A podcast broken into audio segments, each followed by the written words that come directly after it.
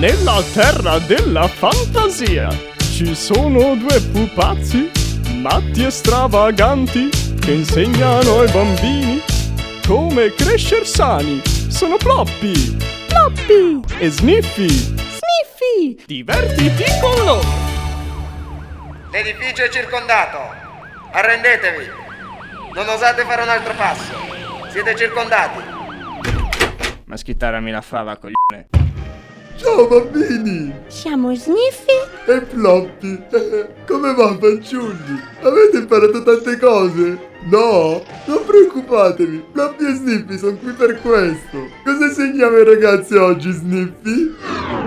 E che cazzo ne so, mongolo? Sei tu che vuoi fare sto programma di merda per pagarti la bamba? Ah, che simpatico! Ma smettiamola con le fesserie! Piuttosto leggiamo la richiesta d'aiuto di Pleoboldo, che ci ha scritto ieri per mail. Che nome di merda che c'hai, Pleoboldo?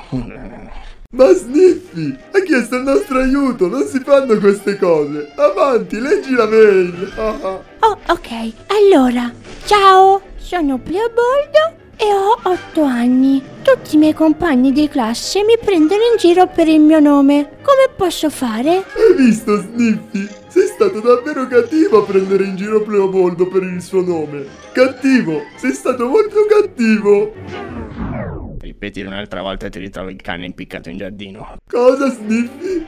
Eh, niente, aiutiamo insieme il nostro amico, Pleoboldo. Allora, ti serviranno un giornale, una penna, la colla, un foglio bianco e un paio di forbici. Forbici dalla punta arrotondata, vero Sniffy?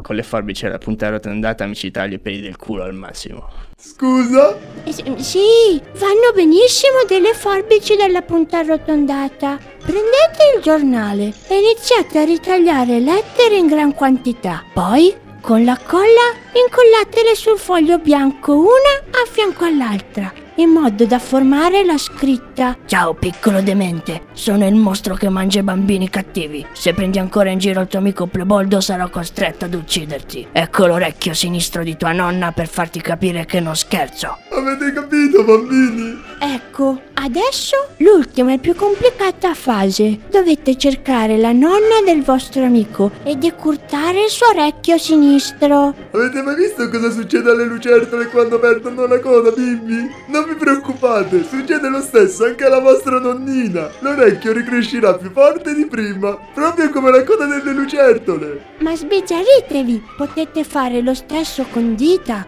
peli delle ascelle, piedi o organi genitali. E mi raccomando, se nella lettera decidete di scrivere orecchio e poi togliete un dito, il vostro amico crederà che stiate scherzando e non smetterà di prendervi in giro. Bravo Ploppy! E dimenticavo, mettete tutto in una busta e imbucatela nella casella delle lettere del vostro amico cattivo. Anche questa volta abbiamo compiuto una buona azione, Sniffy!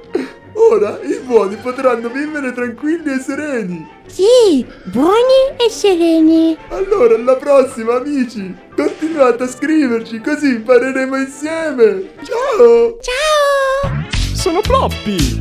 Ploppy. E Sniffy. Sniffy. Divertiti con loro.